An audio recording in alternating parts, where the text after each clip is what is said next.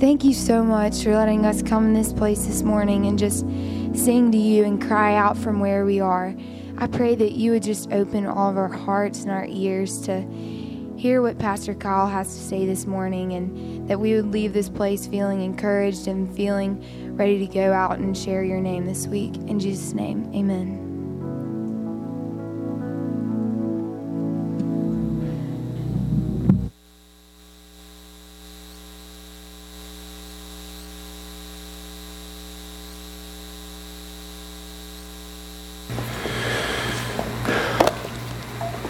Hope you guys have had a good fall break. We're on the tail end of it. Tomorrow is back to reality.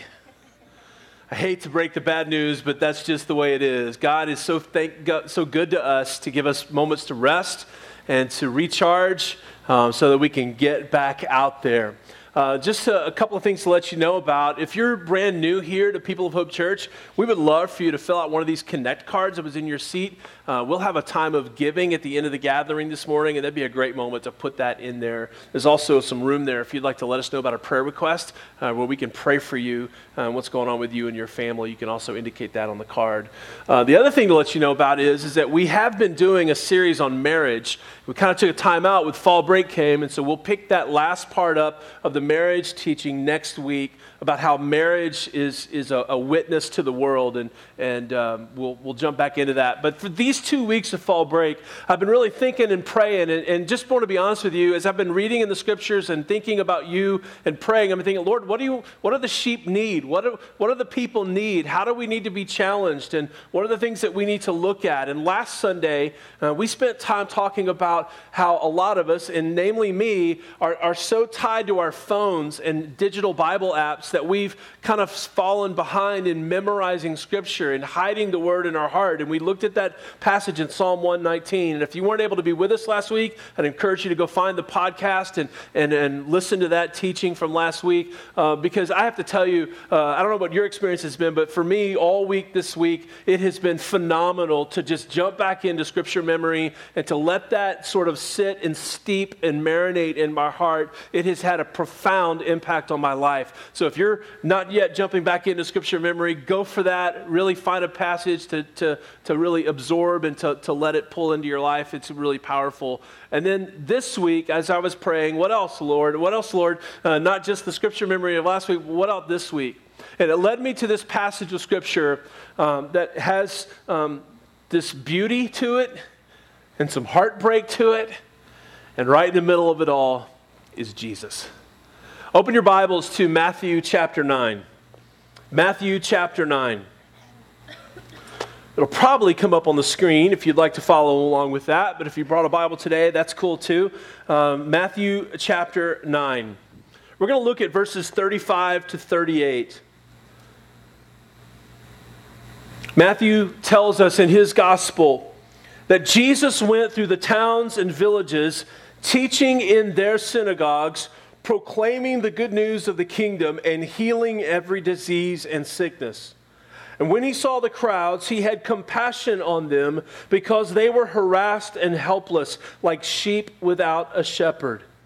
And then he said to his disciples, The harvest is plentiful, but the workers are few.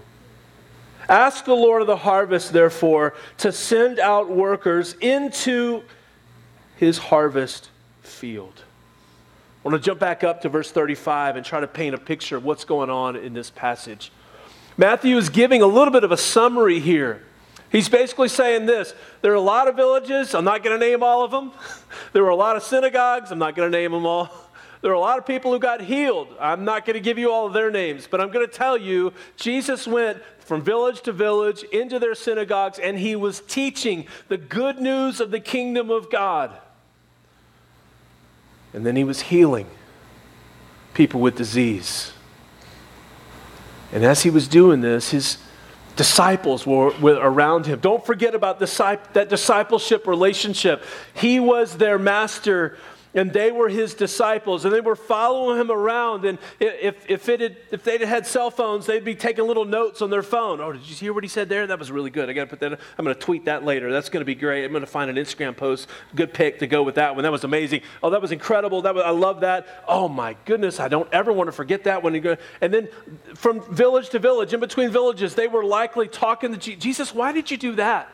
Why did, you, why did it go that way? Why did you choose to do that instead of that? Why did we only stay a day there, but we stayed three days in the other village? Why, why, why did this? They were learning. They were all crowding around him, following. They were attached to Jesus. In the Hebrew culture, there were rabbis and those who were disciples. And here is Jesus, the teacher, the master, the Lord, and his disciples. And you and I who have believed in Jesus, we are disciples of Jesus. True? Let us have the same passion, the same eagerness to lean in and learn and to observe in the scriptures how Jesus acts, what Jesus says, what Jesus is like, so that we might be like him. Because the, the, the faith that we have today is alive and well in 2018 because Jesus told 12, and the 12 told 12, and those 12 told 12, and those 12 told 12, other 12, and somewhere along the way somebody told you. And it gets passed and passed and passed and passed and passed as disciples are trying to take the truth and teaching and example of Jesus and follow him with their lives. In the middle of this moment here, you see it here in the passage. Then he said to his disciples, The harvest is plentiful, but the workers are few. What's he talking about here? He's, he's using a couple of different metaphors. He's trying to teach them while Matthew also tells us what was going on in the heart of Jesus, seeing the people as sheep without a shepherd. There's a couple of things happening in this passage. So let's make sure we don't miss any of them. In verse 35, it says, He went through all the towns and villages, teaching in their synagogues, proclaiming the good news of the kingdom. What is the good news of the kingdom? The word good news is the, is the word we use for gospel. That's what, what gospel means, is good news. It's the good news of the kingdom. This isn't David's kingdom. This isn't the Roman kingdom. This is the kingdom of God coming to the earth. And here's the good news this is freedom for the captives and good news for the oppressed. This is God coming to set right what has been wrong, to return what sin has stolen. This is the good news of the king. God has sent Jesus down in love, in compassion for the people of the world struggling in the guilt of their sin. And Jesus has come and he is announcing the good news. See, the world works like this. If you want to get ahead, you better knock down everybody else who's in your way. But the good news of the kingdom is the last will be first. The world works like this. If somebody wrongs you, you wrong them worse and harder and hurt them. Revenge. But the good news of the kingdom is Love your enemies and pray for your enemies. Jesus is coming to bring this up, upside down economy in the kingdom of God, where the last are first and the least are the greatest, where humility is praised, where love and generosity are elevated to these wonderful, beautiful things. He's bringing the good news of the kingdom. If you feel like you're lost and alone, good news. You have not been forgotten. God has sent me into the world, Jesus says. If you feel like you're overwhelmed and don't know what to do as you're facing sickness and oppression and injustice and all of these things, good news. Your Father has sent me. Kingdom of God is here. You've been laboring under this system of law where if you sinned against God, you had to go kill an animal and shed some blood, and then you would offer it in an appropriate way on an altar with a priest and then that offering would rise up to God, and He would, would view that as an acceptable sacrifice, and He would forgive your sins, and you would be pronounced right with God. But then when you sinned again, you had to go and offer another sacrifice, and you had to get with the priest, and blood had to be shed, and that would rise up to God, and then that, your sin would be canceled out, and you would be right with God. But then when you sinned again, you had to go offer another sacrifice. Long have you labored under this impossible system of law, which is only going to teach you to sin, Paul says. Law, which is only going to lead you to this sense of hopelessness. Long have you labored under that. Good news! I have come to give my life as a ransom for many, says Jesus. The good news of the kingdom is that he will offer himself as the once for all sacrifice. We have today, and we will always have, Lord willing, a cross on display in our gatherings because we forever want to be people of the cross. True? This is the greatest demonstration of love there has ever been because you and I, who are rebels against God, what we've deserved is punishment and wrath that's, that would be true justice. But God so loved you and so loved me that he sent his only son, Jesus, to come into this world and to give his life as a sacrifice on the cross. And blood was shed. Not just any blood, but the perfect blood of the Son of God. Jesus never sinned. That's why he was the only one worthy to go to the cross for you and for me. Jesus died on the cross, and when that happened, God took that method of execution known as a Roman cross, He took that and He turned it into an altar. And Jesus was the sacrificial lamb for your sins and for my sins, for the sins of the world. Jesus died. And in that moment, God had heaped upon Jesus the wrath and punishment for sin so that you wouldn't have to endure it, so that you wouldn't have to endure it, so that I wouldn't have to endure it. Jesus said, I will take what you could never endure. I will go where you could never go. I will do what you could never do. I will do this for you. I don't deserve punishment, but I'll stand in the place of punishment for you. And in that moment, friends, the system of the law wasn't thrown out, it was fulfilled. There is never a need for another sacrifice, for the shedding of blood for sin. There's never a need for that ever, ever, ever, ever, ever, ever again because the Lamb of God finished it. It was paid in full. Once for all, Christ died for sins. Once for all. This is the good news of the kingdom. And Jesus went from village to village, to synagogue to synagogue, talking about the kingdom of God come to the earth, talking about himself, talking about his plan and his mission to give himself as a ransom, a payment, a savior. This is the good news of the kingdom. And it is good news, true? That you and I can be right with God, not because of our good behavior, but because of what Jesus did. Jesus died on the cross, but the story doesn't end there. Three days later, God flexed his arm of power and raised Jesus from the dead, forever conquering death and hell and sin, breaking the power of sin in anybody's life who would believe in Jesus as the Son of God. And God has made this invitation to you and to me, this offer, that if we would believe that Jesus really is the Son of God and that God sent him to die on the cross for our sins, and that Jesus really did pay pay it in full and that Jesus really did rise from the grave, if we will believe those things and follow Jesus as his disciples, that we can be forgiven of all our sins, set free from the grip of sin in our lives. We can be made new in our hearts and we can be adopted as his sons and daughters.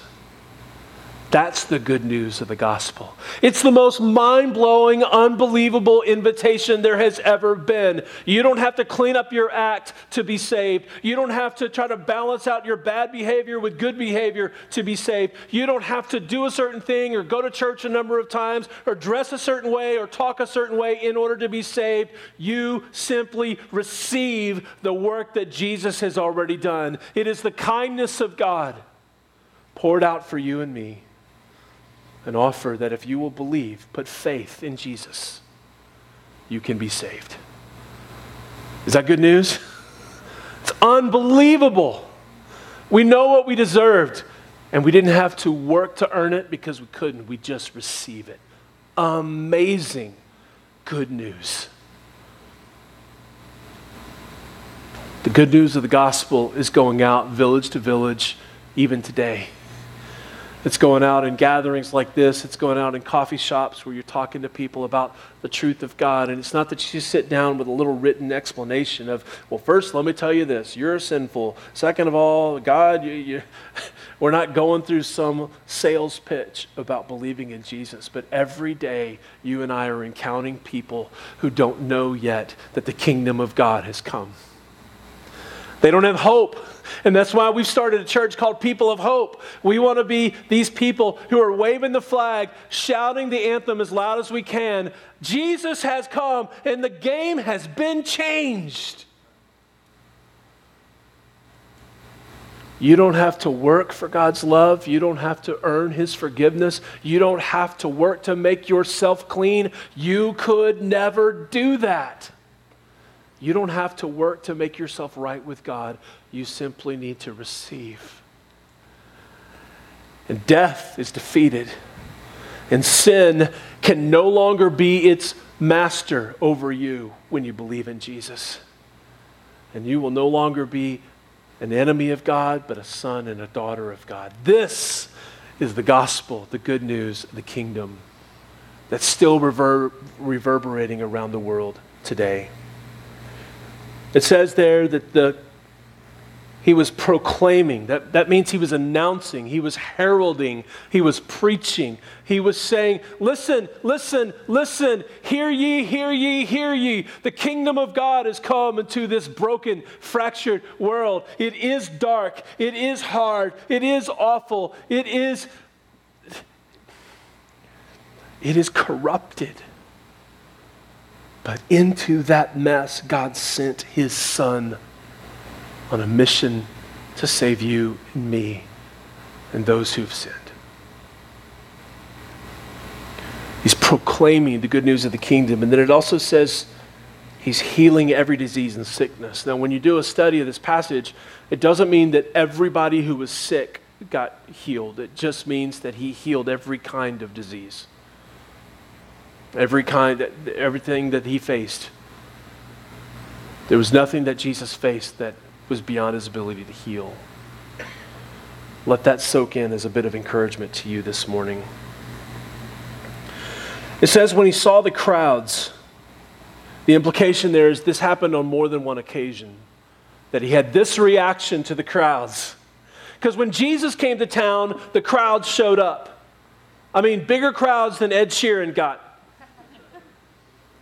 when Jesus came to town, like, have you heard about this? Did you hear about that? This person was dead and he called him and raised him up again. Have you heard about this? This person was like missing a limb and Jesus touched them and the limb.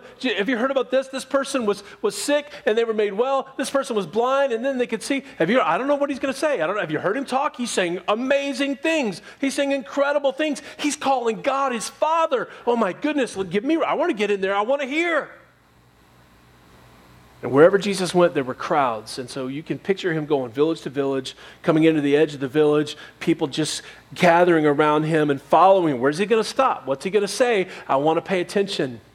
And he goes into the synagogues and he's teaching. And whenever there were people crowding in all over the place, straining to hear and to listen in these moments where Jesus was talking, when Jesus saw those crowds, look at your Bible, when Jesus saw those crowds, he had compassion on them the word compassion there means he ached in his guts for them. He ached down in the bowels of, of his body. He, it, uh, it caused a physical reaction in him. He looked at them and he wasn't mad at them. He had compassion on them. Friends, that is a massive distinction as you go about your day at work or at school or in restaurants or in stores and you encounter people who don't know Jesus living their spiritually dead life. Let us have the attitude of Christ Jesus where we ache for them, we're not ticked off at them. And let us never sit in the seat, seat of judgment with these people. Let us never say, Well, I don't approve of your lifestyle. Who do we think we are? God does not need defending.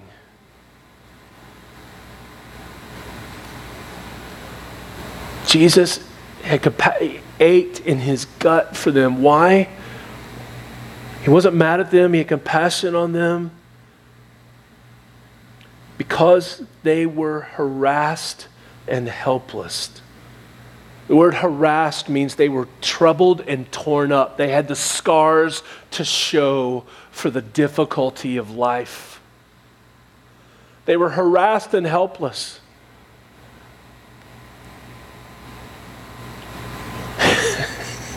Some of us, in getting ready for church this weekend, have been struggling with this thing called Wi Fi. Have you heard of Wi Fi before? It's awesome when it works. It feels like a real nightmare when it doesn't. But oh my goodness, uh, Wi Fi is a luxury. It is such a luxury. Can you imagine living in the ancient Near East in these days? Indoor plumbing was not to be invented yet. To the degree that you and I know it, air conditioning did not exist.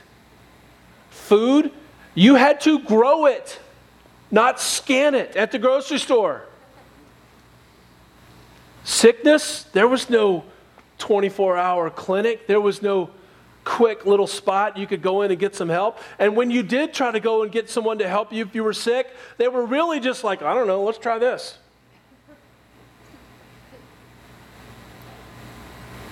And there were people who devalued life, they just killed. And women were brutally mistreated and devalued as less than equal with men.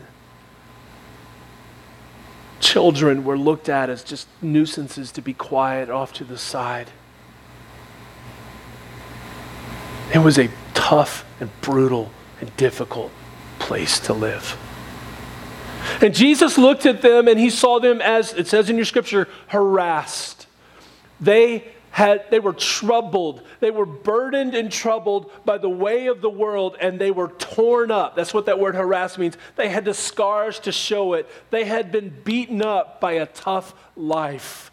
And can we just go ahead and agree that it's pretty good right now with our air conditioning and doctors and Wi Fi and all that kind of stuff? But wait. People are still just as torn up and troubled in 2018. Aren't they? Aren't we? This world is broken. And we have to look at our kids sometimes and say, I know it's not fair. That's the way this corrupted, sinful world is. We have to look at this person who's like, man, what a godly man, what a godly woman, and then cancer.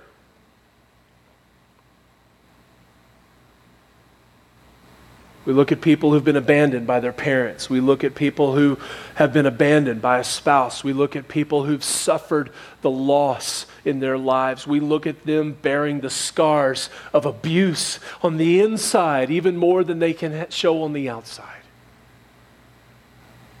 My goodness, please do not think that the only people harassed were those living in the ancient Near East. You and I are walking around them every day in the parking lots, in the restaurants, at our jobs, at our schools, all over the place, troubled and torn up by this life. They're seeking identity, significance. They're seeking affirmation and love and approval. They're crying out for it because this world is so empty and they're bearing the scars of it. And Jesus looked at them Eye for an eye had left people scarred. Revenge had left people hating and angry. Lack of forgiveness had left people bitter and lacking joy for decades. And his guts ached for them. Because he wanted to bring something new to their lives.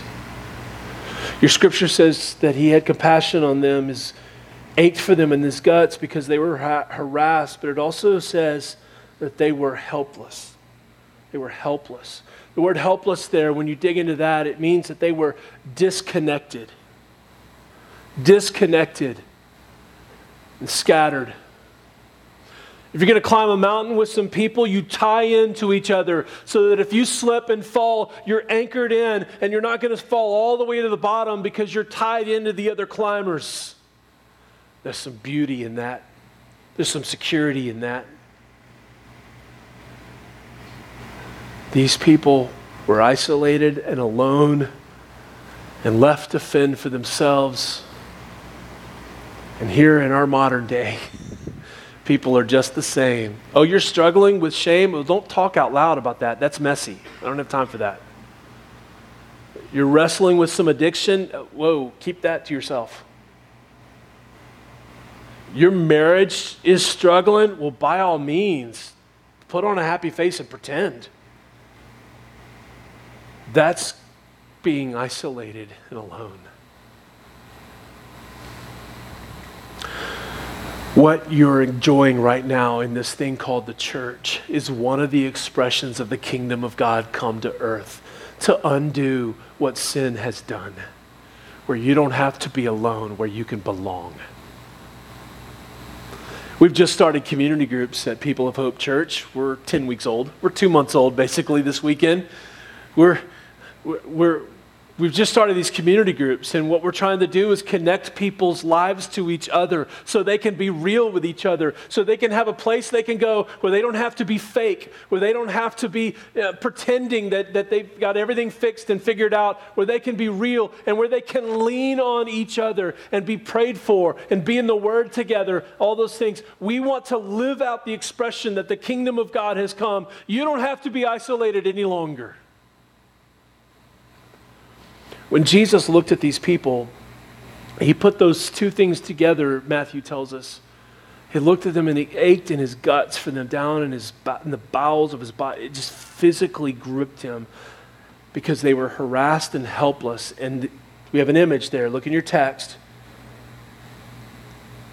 Like sheep without a shepherd. Sheep need their shepherd for some very important things.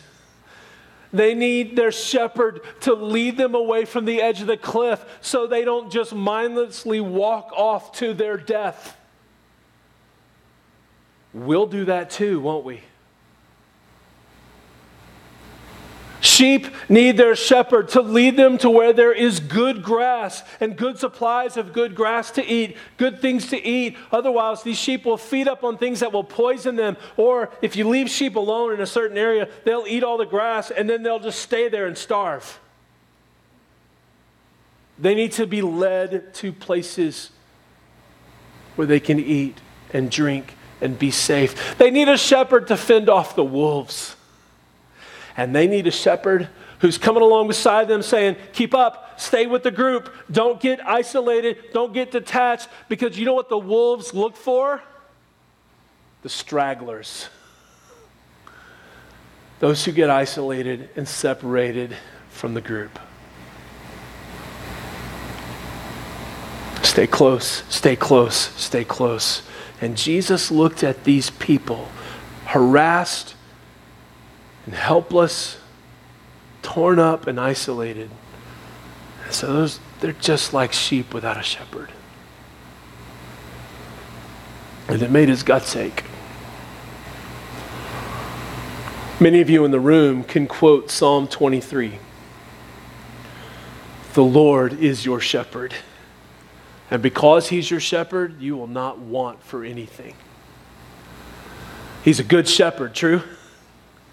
He leads you beside what? He restores your what? He's a really, really good shepherd. My challenge to you this week this is what has risen up in me this week as I've been reading the scriptures about you and about me. I want us to be like Jesus this week. And as we go to the school, as we go to our office, as we're in the little room of cubicles where we work, and we're in the stores, and we're in the restaurants, and the server comes to the table, or the person helps us, the people that we're around all the time in our apartment complex, or the people we see at the mailbox, let's look at them as sheep without a shepherd shepherd. And let's ache for them. They don't have anybody leading them to green pastures. They don't have anybody restoring their soul. They don't know what it is to be shepherded by the Almighty, limitless God. Now, Jesus switches metaphors here. Remember, the disciples are there, and he's using this moment as training and teaching. The crowds have pressed in. Jesus has his, his crew around him, his entourage, his disciples, and he just kind of leans over to them and says to them, Look at it in your text. He says, the harvest is plentiful. So he was talking sheep and shepherds, and now he's talking about a harvest. The harvest is plentiful, but the workers are few. Ask the Lord of the harvest, therefore, to send out workers into his harvest field.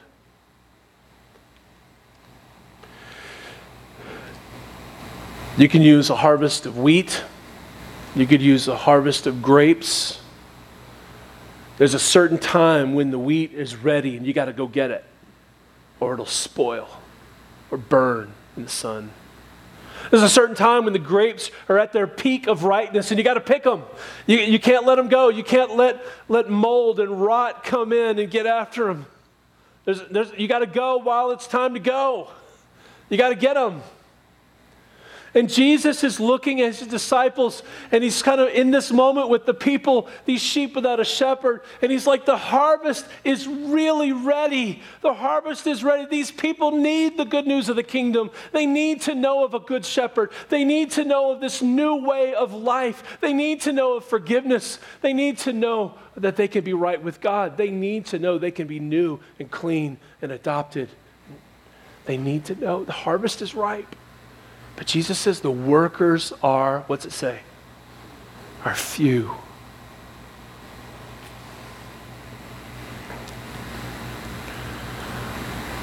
In 2018, why are the workers few?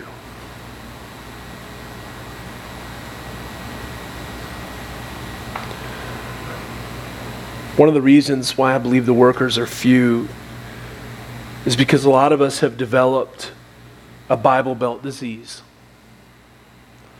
This is unique to the Bible Belt. You don't see this in Europe. You don't see this in Asia. You don't see this in other parts of the U.S. You don't see this in Canada. But in the Bible Belt, a couple of things happen in the hearts and minds of Christians, and it shuts off their compassion for those who don't know Jesus.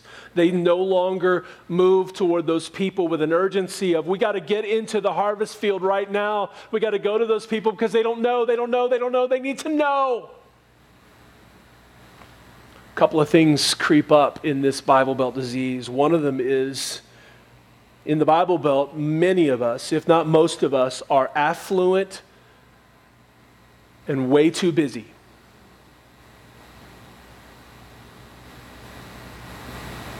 We are way too busy with our kids and their activities.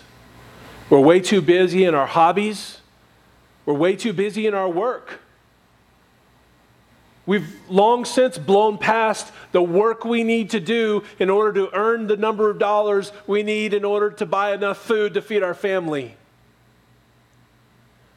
And we are so busy, so overextended in our affluence that we don't take time to slow down and engage people and to look them in the eye and to suddenly realize, oh my goodness, I'm hearing your story right now and my guts are aching because you are just like a sheep without a shepherd and you're telling me the story of when you fell off the cliff, and I'm going, I know somebody who can lead you to good, safe places. And you're telling me of this unforgiveness you have towards your mom, and I'm telling you of someone who can lead you to forgive your mom in your heart and put away that bitterness.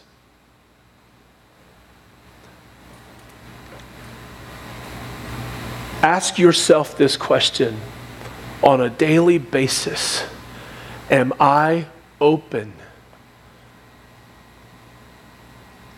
to connecting with people to the point that I would become compassionate toward them like Jesus? Don't quit your job. Don't quit your hobbies. But prioritize your life because the harvest is ready and one of the reasons the workers are few is this Bible Belt disease of we're We're in suburban spin cycle. We're go, go, go, and we've got some time, and so we're going to fill it with this and fill it with that and fill it with that, and we don't have any time to connect with somebody. We're on our way somewhere else. We're on our phones, and we got this, and we're going to that, and we're going to that, and we don't ever just stop to listen and engage. The second reason I think the workers are few, the second part of the Bible Belt disease, is we make an assumption that everybody here already knows Jesus. We make an assumption that everyone here already knows Jesus. And even if you don't assume that, you assume they already know about Jesus.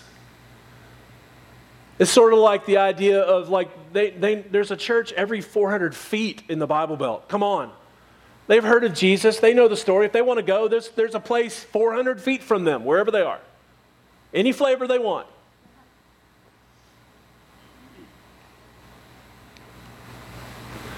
I am concerned that there will be fewer people in heaven than we think there will be.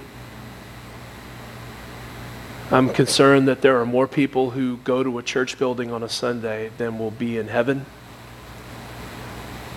I'm concerned that people think they'll stand before God someday on the faith of their parents or grandparents. Not everybody in Murfreesboro, Tennessee knows the gospel, the good news of Jesus Christ. Not everybody in Murfreesboro has put faith in Jesus. Is that true? It's true. So, what's the challenge here from Jesus to the disciples? Ask the Lord of the harvest, therefore, to send out workers into his harvest field. What if this week, if you didn't think this is the town where I go to school, what if you thought this? I go to school in, in God's harvest field. What if you didn't think, well, this is the town where I work? What if you said, I work? Where do I work? I, well, I work in God's harvest field. Now, that could get you some weird looks from people if that was your answer.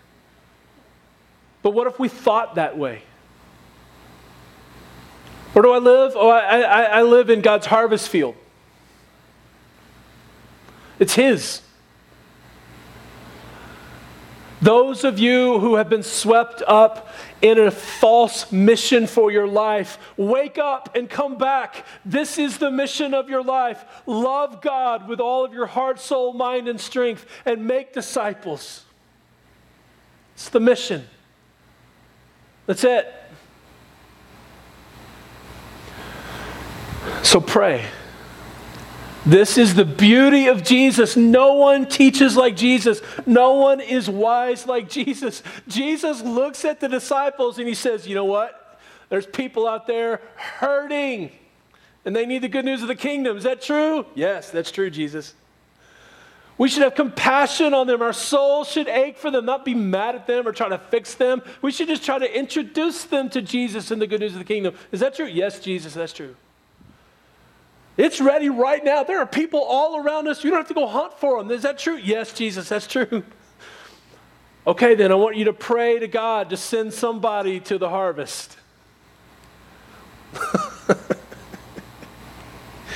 how many how many of those disciples maybe bowed their heads and then thought, "It's me."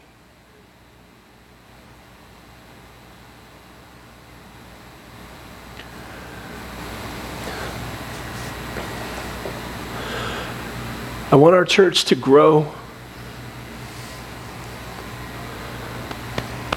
Not because they come here and they hear amazing music, which they hear when they come. I want our church to grow not because they came and it was really friendly, which it is. I want our church to grow because you and I get our hearts broken for the people who are sheep without a shepherd and we take the time to listen to what they need to know about the gospel of the kingdom of God. And we introduce them to Jesus, and they come join our family. I want to grow our family by people believing in Jesus because we believe in Jesus. And we believe that's the answer to everybody out there. My friends, you and I live in a city of harassed and the helpless. They are sheep without a shepherd. You know how good it is to have a shepherd. You know how good it is. See them differently. Have aching compassion for them. And pray that God would use you in his harvest field. Let's pray.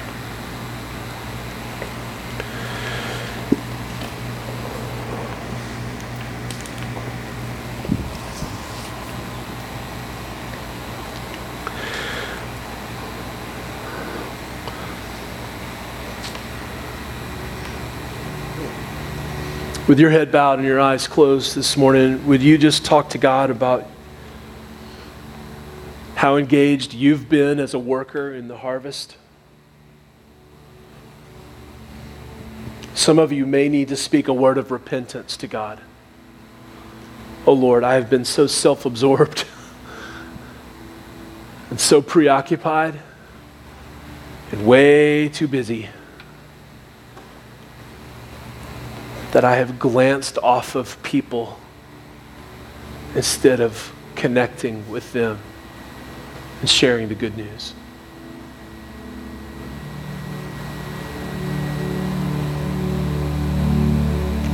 Some of you need to just simply say, God, give me a heart of compassion for those who don't know Jesus.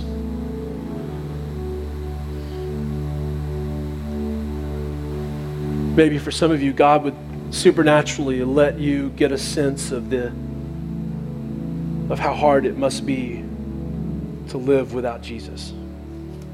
Because it's been so long since you have.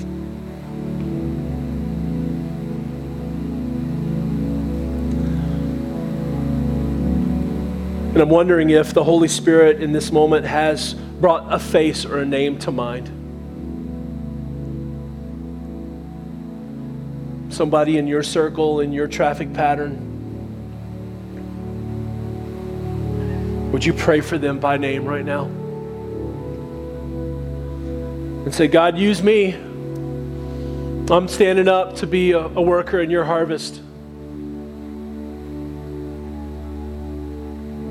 I don't want you to look around in Murfreesboro and see the workers are too few. I'm in. Use me. Use me in my school, Lord. Use me in my office.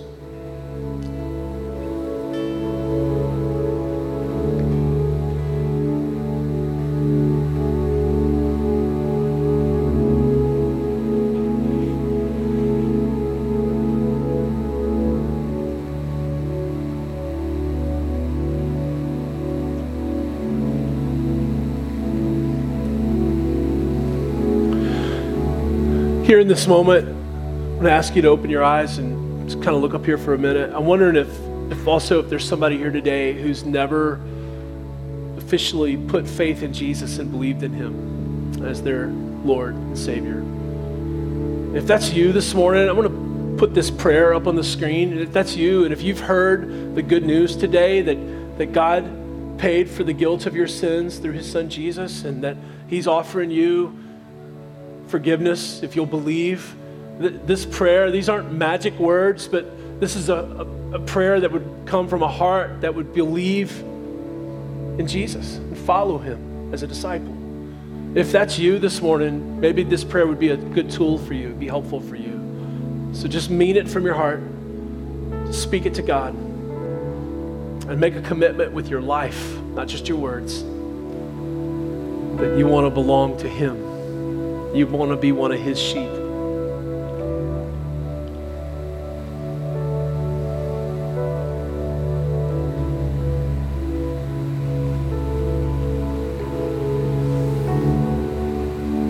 I believe God is still in the business of bringing people from death to life. How about you? Hello? I believe that God is still in the business of healing people. How about you? I believe God is still in the business of leading people to find their sins forgiven. Do you? Jesus went from village to village and did amazing things. But I believe he's still in that business. Do you? He is still powerful, he is still eager to work. I believe he can do it again. And that person in your world who seems like their heart's too hard or they're too far from God, I believe our God can do anything. How about you? We're going to close this morning with a song of faith. A song of faith, and, and use this as your commitment to the Lord to say, I'm in. I want to be a part of the harvest because it's right now and there's people all around me. But also use it as a declaration of faith over your marriage, which seems to be struggling, over your health that is struggling, over your relationships and work and needs, whatever they are. Trust God, believe in God, hope in God. Let's use this song to declare that. Don't you stand up? Let's sing it together.